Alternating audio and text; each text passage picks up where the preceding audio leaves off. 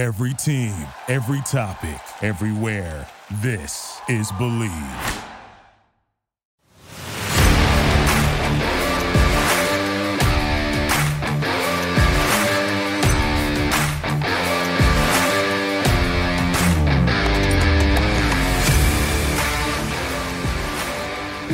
What's up, everybody, and welcome in to Commanding the Huddle. I am your host, Ryan Fowler from the Draft Network, and today, following Super Bowl win for the Kansas City Chiefs yesterday over the Philadelphia Eagles, 38 35 out in Arizona, a game in which, I don't know about you guys, Patrick Mahomes, I mean, what else can you say?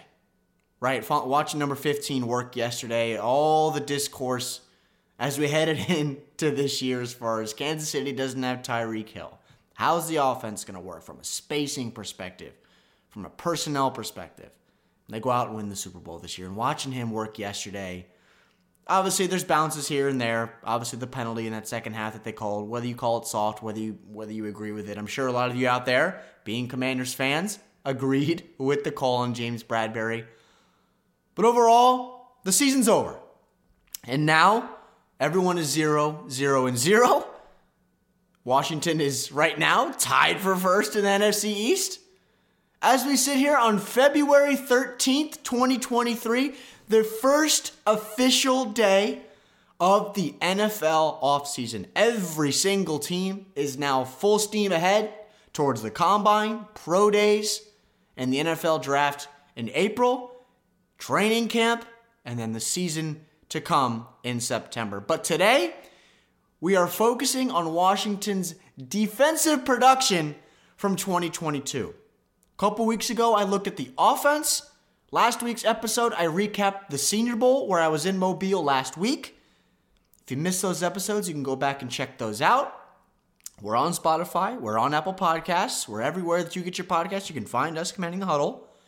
But today, we're looking at a defensive unit that finished top 10 in points allowed and yards. Seventh in points, third in total yards for the entire 2022 season. Really, a tip of the cap is deserved for Jack Del Rio and the job that he did with the defense at all three levels, where the expectations for the last four or five years have been through the roof. Now it's just trying to get this offense to meet the standards that this defense has set. A defense that has been built from the inside out. First rounders in 2017 with John Allen, 2018, Daron Payne, Montez Sweat, Chase Young is a second overall pick back in 2020. All three of those guys, and Allen, Payne, and Sweat, were fantastic this year. Obviously, we saw a little bit of Chase Young towards the back end of the year. Remains to be seen if they're going to exercise his fifth year option moving forward to keep him in the burgundy and gold and potentially earn that long term contract extension that Daron Payne wants this year, that John Allen got last year? And are you going to pay Montez Sweat? Because finally, this fall, we saw the potential and the ceiling, if you will, on number 90 along that front four. Among the top five in the NFC in pressures of edge defenders. He had eight sacks, tied with John Allen. Daron led the group with 12. It's an it's absolutely fantastic. The fact that jo- that John Allen and Daron Payne combined for 20 sacks as one and three techniques within the interior defensive line. It's not easy to generate pressure consistently and push the pocket when you're dealing with centers and guards in the NFL. And for Daron to have 12 and to John have eight, both guys look like all pros this year. And they're not going to get nods because of whether it's a lack of team success. That's that's usually when we see these all pro votes and these MVP awards and defensive player of the years, a lot of that is overall team success. Mean the team success again just wasn't there overall for Washington this year. But starting with the front four, all you can do is tip your cap. And even guys like Casey Toohill, like James Smith Williams, we saw some Shaka Toney this year. Those guys that came in, Efe Obada, these rotation of guys, these three, four guys behind Allen, behind Payne, John Ridgeway in the middle. Dallas drafted him on day three out of Arkansas, came in and did a heck of a job working within the interior. remember, this was a spot that Washington drafted Phil Mathis in the spring of 2022 to come in and be that rotational third guy within the interior because of the future that's up in the air still today with Daron Payne. And obviously, Phil only played one game against the Jaguars and was out for the rest of the season. I'm excited to see him moving into 2023. But looking at a guy like Ridgeway, who was also a rookie from Arkansas, SEC experience, extremely strong kid, lateral agility, plays with leverage, did a nice job in the run, wasn't a a guy that's that you the ceiling that you expect from a guy like Phil Mathis next year who had sack production at Alabama to push the pocket. But if you as a team and you're Martin Mayhew and you're not able to sign Daron moving into the next few years as a long-term extension guy, you're just not going to be able to pay him or someone's going to offer more money. Having Phil Mathis coming back at 100% health and seeing what you got from John Ridgeway this year in the limited snaps that he had, and you look at his production, I mean, the guy got uh, a, a, decent amount of snaps, but 280 snaps, played in 15 games. Was he a starter? No. Obviously, that was 94 and 93 in Allen and Payne. But you have to have guys that rotationally can come off the bench or slide in and provide more beef on short yardage situations, or they want to provide some new unique looks. We saw some of those bear fronts this year, where they'd have Allen and Payne and Ridgeway, and they would stand up Montez Sweat on one side and Casey Toohill on the other side, or James Smith Williams or Efe Obada as a bigger five technique to threaten that front five with bigger bodies. You're able to push the interior, force some help inside, then you got guys coming on the outside. That rotation of guys where you can just say, hey, I can come in. I'm fresh, right? I got I got my wind under me. Got a couple guys of five, six, seven snaps, come off, five, six, seven snaps, keep rotating. Being able to do that is what made the, the Eagles so successful this year with their deep rotation of guys. Now, we didn't see it yesterday in the Super Bowl. That's a whole nother conversation as far as what Eagles defensive coordinator Jonathan Gannon did yesterday to counter Patrick Mahomes. Now, that's obviously much easier said than done. But just looking at Washington's front right now, if Daron comes back and they have Phil Mathis and they have John Ridgeway still on a rookie contract, same with Phil, these cheap guys, and you spend money for Daron and John's locked up, again, you got guys on the outside that can push the pocket. Now you got interior guys. Again, depth. Depth is so important. And I think John Ridgeway, really out of anybody who wasn't a draft pick, right? We talked a lot about Phil Mathis. We talked about the potential of Percy Butler at the roof, which we'll get to in a little bit. Seventh rounder Christian Holmes had a couple starts this year in the middle portions of the season, was more of a special teams contributor. But a guy that they didn't even draft and they plucked from Dallas after they cut him, came in and played 15 games for you. That's a tip of the cap, not just to Martin Mayhew, but the scouting staff that watches every single player that has a draftable grade. And you have an SEC guy that has that has production at that level, 15 games. Working behind John Allen and Daron Payne, learning behind those guys, learning along a front four that Ryan Kerrigan is happy to see him as an assistant defensive line coach this year. Who knows down the road if he becomes the D line coach for Washington? Because I thought that front four, everybody did a heck of a job this year. Were they dominant every single game? No. But most of the time, they were. And every single game, if you guys listen to my pods throughout the year, pregame previews of where Washington has advantages in each ball game, it started with the defensive line.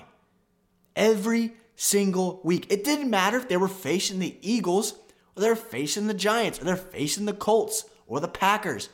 Every week, Washington's success on defense stems from the front four and their ability to not just clog gaps in the run game, but consistently push the pocket in a variety of ways. Whether you're just winning straight up man to man, you're running stunts, you're creating gaps for blitzers and Jamin Davis and Cole Holcomb. We saw Jon Bostic and David Mayo and Darrick Forrest, Cam Curl, Danny Johnson, Kendall Fuller coming off on rat blitzes. All those different things mesh together but Washington's front again, tip of the cap to that unit this fall. So let's take a step back, work back to the second level, and this is where we have questions. Cole Holcomb, Jamin Davis now working into year three in 2023. David Mayo, Jon Bostic. Khaleke Hudson got the start against Dallas. The future there remains up in the air. But what is Washington going to do at the second level? What is the future there? Because heading into the year, they wanted to play with three linebackers, that 4 3. They wanted to have Cole Holcomb as that middle linebacker and have Jamin Davis outside of him. And they wanted to roll down Darrick Forrest as that Buffalo nickel. And they wanted to play with extra safety, right? So you have Cam Curl in the field, you have Bobby McCain, you got Darrick Forrest, right? You have your corners on the outside. And this is also now, folks, an NFL that consistently plays in nickel. So you need more DBs, you need more athletes, you need more safeties on the field to counter these pass happy offenses of the NFL. I talk about it a lot about the Giants and what Wink Martindale did against the Vikings in that divisional round. When they, excuse me, the wild card round when they went into Minnesota, into US Bank, and beat Kirk Cousins and Justin Jefferson and the NFC North winning Vikings. Now, did anybody was anybody shocked that the Giants went in there and won that game? I was not. But you saw what Wink does from a defensive perspective. Sometimes he would just put three defensive linemen on the field and have eight DBs, four D linemen, seven DBs. Right? So you look at Washington's defense and the athletes that they have moving into next year.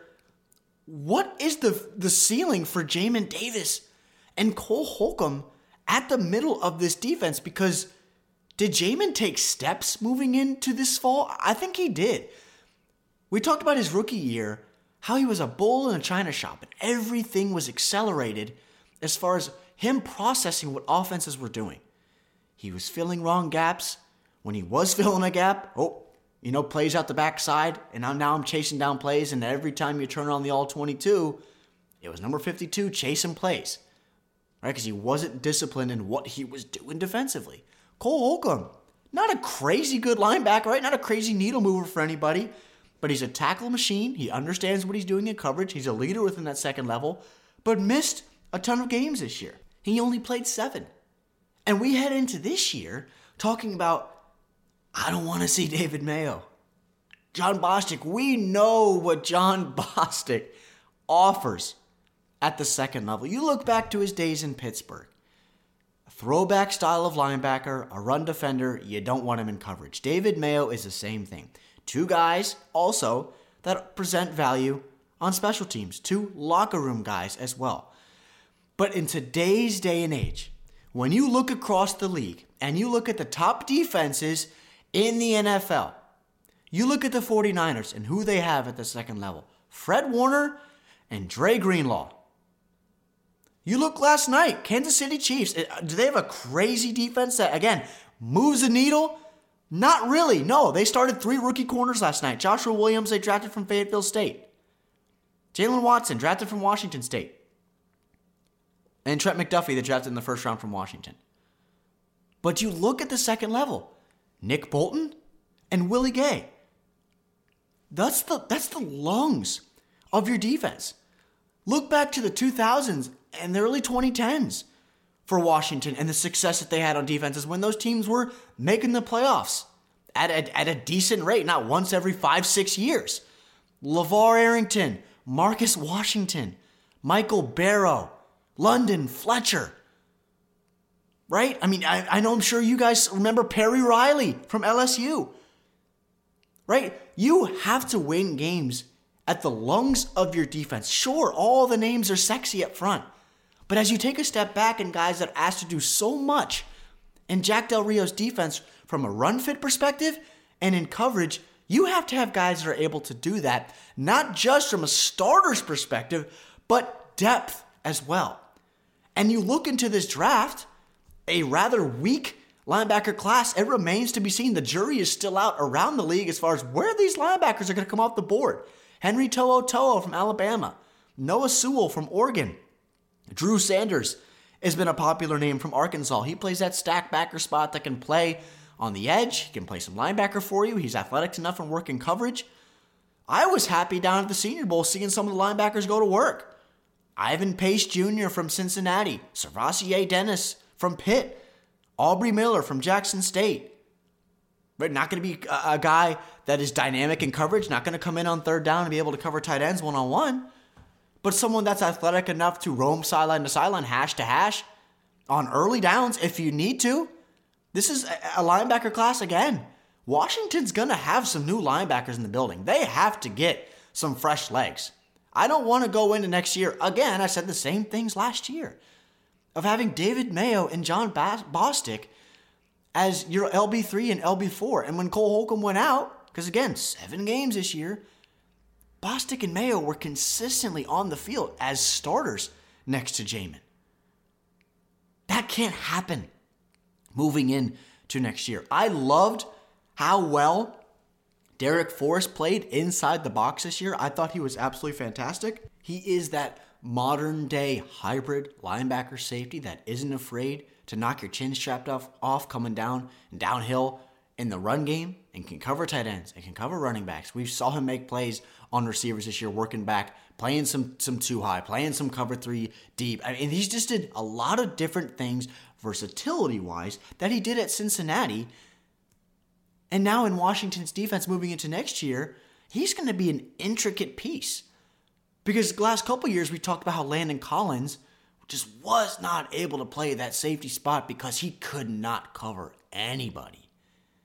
And then Darrick comes in and fits in that Buffalo nickel spot and is extremely athletic, extremely physical, aggressive, smart, right? Cerebral as an athlete. That's another guy, a young piece in this defense. Every level has young pieces. But at some point in time, folks, you, we can't keep saying that this whole this defense is young because really, John Allen, 2017 first rounder, it's got a handful of seasons under his belt. Same with Ron. Montez, been in the league a while. Chase Young, three seasons under his belt already. It's unbelievable to think about that. Jamin Davis moving into year three already. Those rookie speed bumps, those first two or three years in the league, right? Nowadays, those, that grace period for offensive players, defensive players, they really, it's just not there anymore. When you draft guys in your top 70 picks, you expect them to come in right away and not just compete, but produce from day one. That was the MO. Last in last year's draft in 2022, of every single pick that you look for Washington to come in and produce. Outside of Chris Paul, who was the depth option, and Christian Holmes was a special teams guy. But again, he had two starts Giants game and Atlanta game. He started both those games. But this is a defense now where you look at their success this year, it's now about continuing to lift that ceiling. Okay, you're top 10 in points and yards this year. Let's get top five both categories next year. You want to lock up Ron, solidify that front four, get Chase Young back healthy. Montez Sweat, probably going to want a long term extension here soon as well. As I mentioned earlier, he's going to have to have another good year because those first couple years in the league, been invisible, right? We thought all these years him and Chase Young were going to be a dynamic edge edge threat. They were going to be Khalil Mack and Joey Bosa, right? They were going to be Haason Reddick and Josh Sweat and Brandon Graham in Philadelphia. Uh, this combination of edge rushers that each team, these elite defenses have, we have not seen that yet. From number 90 and number 99 in Sweat and Young. Hopefully, we see it in 2023. Again, I hate the word hope. I don't like the word hope. I just want it to come to fruition because of the talent that is there. But overall, and a 10,000 foot view, this defense was outstanding this year. And again, tip of the cap to Jack Del Rio. But now from linebackers, where there are going to be improvements made this year, take a step back to the secondary. A secondary where this is priority number one or 1A, however you, in your mind, you want to prioritize offensive line, linebackers, corners, CB, corner, CB1, CB2, dominant man corners. Guys are able to work downhill in zone. That is a major to do for Washington's uh, front office this spring. They have to get a guy or guys in the building that are able to cover the AJ Browns, the Devonta Smiths, the CeeDee Lambs of the world, and the NFC, the Justin Jeffersons, the Cooper Kupps, the Mike Evans, right? The DJ Browns down in Carolina. I mean, the names go on and on. You got Drake London down in Atlanta, right? Chris Olave in New Orleans. It's a very talented NFC when you look from a receiver's perspective. You have to get guys in the building. The William Jackson experiment was failed. It was funny. I talked about it when they traded him for Pittsburgh for a bag of jelly beans. Just get out of town. Go. It's fine. Get out.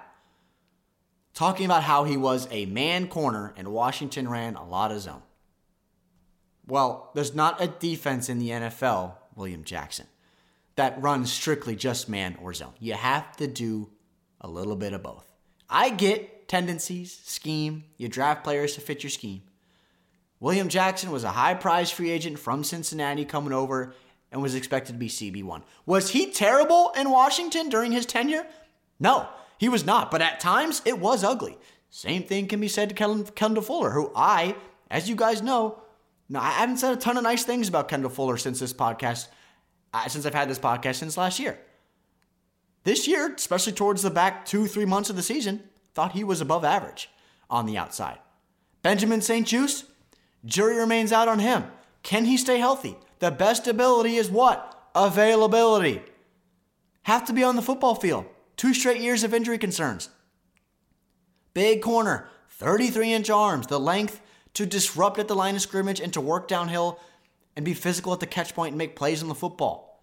There were a lot of flashes from him this year, but he's got to stay in the football field. Is he looked upon as a CB1? I don't know.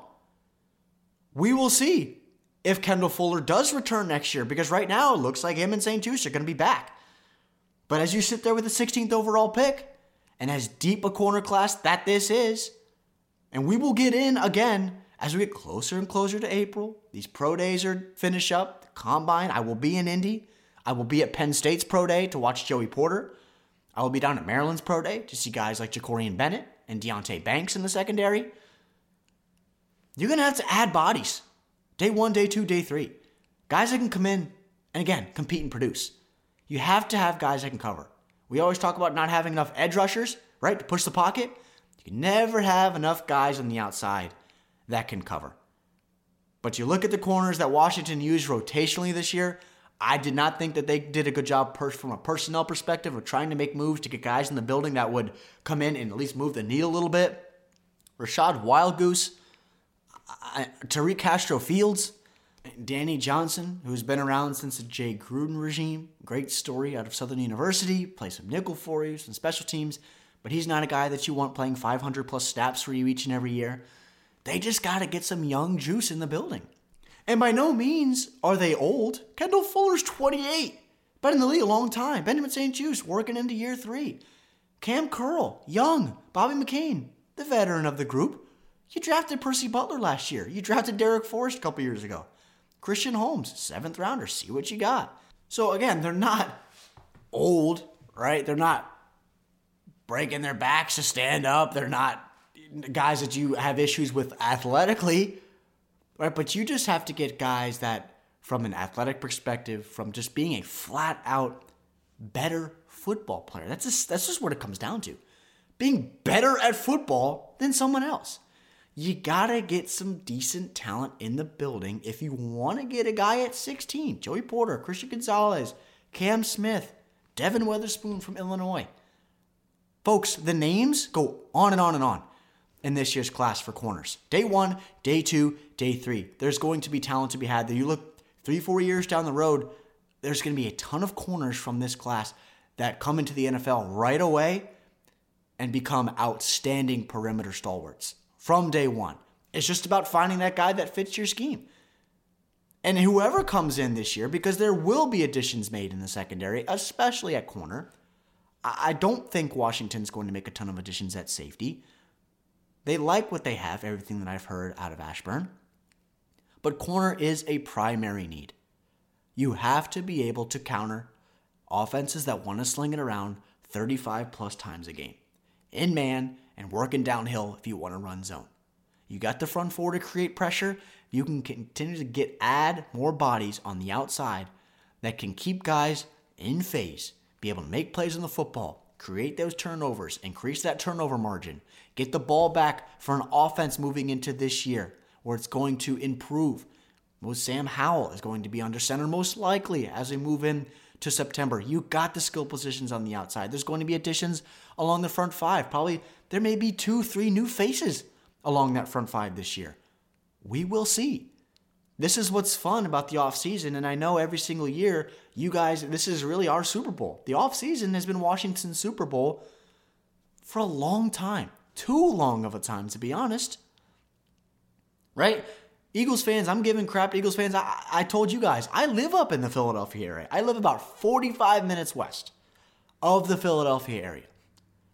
And being up here and, and seeing Philly stuff at the store, going grocery shopping and hearing the Fly Eagles Fly song over the speakers, right? And, and seeing them lose was great. But the success and moving forward for the Eagles is there. Their foundation is there. Now, they may lose both coordinators. They're going to lose a ton of guys in free agency this year, but the foundation is there. Washington's foundation, I mean, how many years have we said it? I feel like I've been saying the same thing for three, four years, really, since Ron Rivera came into town. Three straight years now of 500 or below football. Right? We had eight wins this year, our most since 2016. That's a positive step, but this is a roster where you should win more than eight games. It's fine tuning a position group here, a position group here, adding a body here. But you got to figure out the quarterback position. I talked about that in the offensive recap a couple weeks ago. Again, if you want to check back prior episodes, listen in on that. But this is a roster, you look at every single position group that has the potential to win 10, 11 games. They have the bodies to do so. Every position, every single positional group. Again, there's going to be additions made. Every single roster in football is never the same from one year to the other. As a whole, active 53 on game day. From the final week of the season, whether that's the Super Bowl or week 18 to week one of that following campaign, it's never the same. Never the same. Again, fine tuning the roster is something that Washington if they are able to lock down this year and nail the draft and nail free agency, a couple of the scouts I've talked to in Washington's building, as far as the potential targets that they're looking at in free agency, a couple linemen, a couple linebackers. We will get into more of that as we move forward into the spring. And some of that stuff becomes more clear. If guys are released, guys are re signed, that'll obviously change Washington's boards for free agency perspective. But this is a roster that has the potential to not only compete in the NFC East, but in the NFC, and 100% make the playoffs moving into the next few years. Because not only are they young, look at the offensive skill players, young at the position. Front four on defense, still relatively young. The secondary, young. Linebackers, young. You're probably going to add more players this year. You have a lot of talent in the building. Now it's just about all meshing those skill sets. Offensively, we'll see what offensive coordinator comes into town. That's going to be huge. Meshing every skill set. Defensively, Jack Del Rio will be back in 2023. He deserves to be back. He was excellent spearheading that defensive unit this year, especially the last three months of the season. He was excellent. All levels of the defense. Perfect? No. Holes? 100%. But we've arrived at the 2023 offseason an off season, if Washington is able again to make those fine little inklings here and there of fine, just fine tuning little things in the engine, right, to get it cranking, get that high powered engine running, and positives moving into September, where most likely they're going to have a brand new face in Sam Howell under center. There's reasons to be excited for the Burgundy and Gold moving into the spring and this offseason. I'm excited about the potential additions that they're going to make. Whoever they add, whoever they cut, whoever they trade for. Obviously, I will cover it here on Commanding the Huddle. I will follow cover it on Twitter if you don't follow me there already. Underscore Ryan Fowler. Again, as we move forward into this process, talking to scouts, agents, players, what I'm hearing out of Ashburn heading into all these pre-draft events, all the all-star star events, excuse me, are done, right? East West Shrine, Senior Bowl, Hula Bowl, Tropical Bowl, whatever bowl. though All those are done. Right now, this is the meat of the pre draft process. I know we got two and a half months or so until we officially see Washington turn in the draft card on night one in April when we get to Kansas City. But this is Washington Super Bowl every year. Nailing it will lift the performance ceiling of this offense when we get them in pads and we start to crack week one in September. Because for me, ladies and gentlemen, I- I'm excited. I am. Offense, defense, there's a lot of potential with this unit. And I know you guys are excited as well. And today, February 13th, is the start of the offseason, which also provides a breath of fresh air as we head in to prepare to get this roster ready for 2023. So that's going to do it for this episode. Hope you guys enjoyed. If, you did, please leave a like, review, share, subscribe. Again, I'm on Twitter if you don't follow me already, underscore Ryan Fowler. All my written work is housed at the Draft Network including more video and audio content. I will have an episode out for you guys next week. It will be a mystery episode as far as our topic remains to be seen. You guys have to tune in to check out what the topic is going to be, whether it is the draft, whether it's targets in free agency. Remains to be seen. But I will talk to you guys next Monday. Always appreciate your time. Again, the start of the off season is today and our eyes are remained up towards the horizon for week one of 2023. So as always, appreciate your time. You can find us on Spotify, Apple Podcasts, wherever you get your podcasts, your news, your sports. You can find us at Commanding the Huddle. I am Ryan Fowler from the Draft Network. Again, I will talk to you guys next Monday. This is Commanding the Huddle. Thank you for listening to Bleav. You can show support to your host by subscribing to the show and giving us a five star rating on your preferred platform. Check us out at Bleav.com and search for B L E A V on YouTube.